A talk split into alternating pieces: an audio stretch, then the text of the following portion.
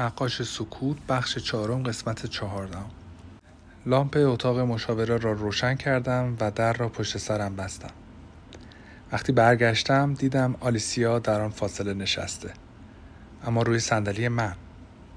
در حالت عادی باید جویای دلیل این کارش می شدم، اما چیزی نگفتم. اگر نشستن روی صندلی من به او قدرت می داد، لایقش بود. به پایان داستان نزدیک شده بودیم. صبر نداشتم. منتظر نشستم تا حرف بزند. بی حرکت مانده بود و چشمهایش نیمه بسته بودند. بی هوا گفت: به صندلی بسته شده بودم و پیچ و تاب که می‌خوردم پاهم زخمی می‌شدن. داشت ازشون خون می‌اومد. حداقل خوبیش این بود که حواسم رو از افکار وحشتناکم پرت می‌کرد. فکر کردم دیگه هیچ وقت گابریل رو نمی‌بینم. فکر کردم دیگه قراره بمیرم. بعدش چی شد؟ نشستیم. هر ثانیه یه عمر می‌گذشت. جالبه. همیشه فکر می‌کردم ترس یه حس خنک و سرده، ولی نیست. ترس مثل آتش داغه. پرده ها کشیده شده بودن و پنجره ها بسته بودن. هوای اتاق گرم و خفه بود. قطره های عرق از پیشونیم سر میخوردن و چشمام رو میسوزوندن. بوی الکل و عرق اون رو هم حس میکردم. مست بود و مدام حرف میزد. به بیشتر حرفاش گوش نمیدادم. به صدای مگسی گوش میدادم که بین پرده و شیشه پنجره گیر افتاده بود. ویز ویز ویز. درباره من و گابریل سوال میپرسید که چند وقت با هم آشنا شدیم و چقدر همدیگر رو دوست داریم. با خودم فکر کردم اگه همینطور به حرف زدن ادامه بده، شانسم برای زنده موندن بیشتر میشه. پس به سوالاش راجب گابریل و کارم جواب میدادم. برای اینکه وقت بخرم ازش میپرسیدم که از جونم چی میخواد. تمرکزم روی ساعتم بود، روی صدای تیک تاک. یه دفعه دیدم ساعت 10 شد، بعد 10:30. هنوز گابریل نیومده بود خونه.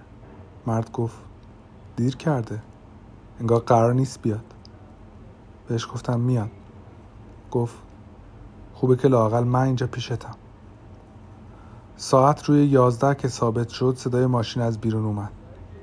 مرد رفت لب پنجره و گفت: بهترین زمان ممکن. و از آنجا به بعد سرعت حرف زدنش را بالا برد و بقیه ماجرا را اینطور تعریف کرد. مرد صندلی را چرخاند تا پشت آلیسیا به در باشد.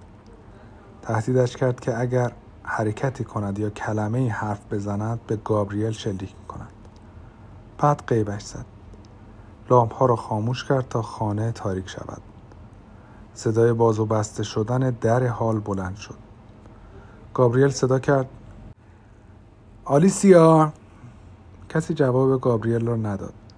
دوباره صدا زد. به سالن پذیرایی آمد و زنش را کنار شومینه پشت به خودش دید. پرسید: چرا توی تاریکی نشستی آلیسیا؟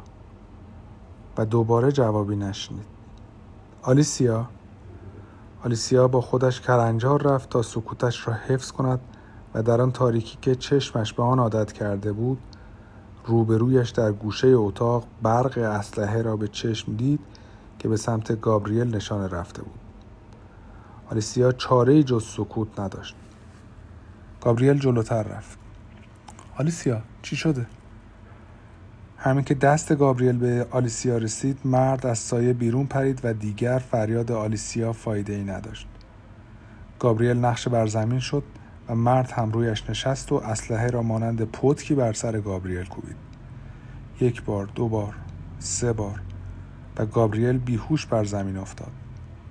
بلندش کرد و روی صندلی نشاند. کابل را به دورش گره داد و گابریل که به خودش آمده بود فریاد زد: چه مرگته؟ چی شده؟ مرد اسلحه را بالا برد و به سمت گابریل نشانه رفت. شلیک کرد. آلیسیا جیغ کشید. مرد باز هم شلیک کرد. 6 بار به گابریل شلیک شد تا اینکه اسلحه به زمین افتاد. مرد رفت و کلمه‌ای حرف نزد.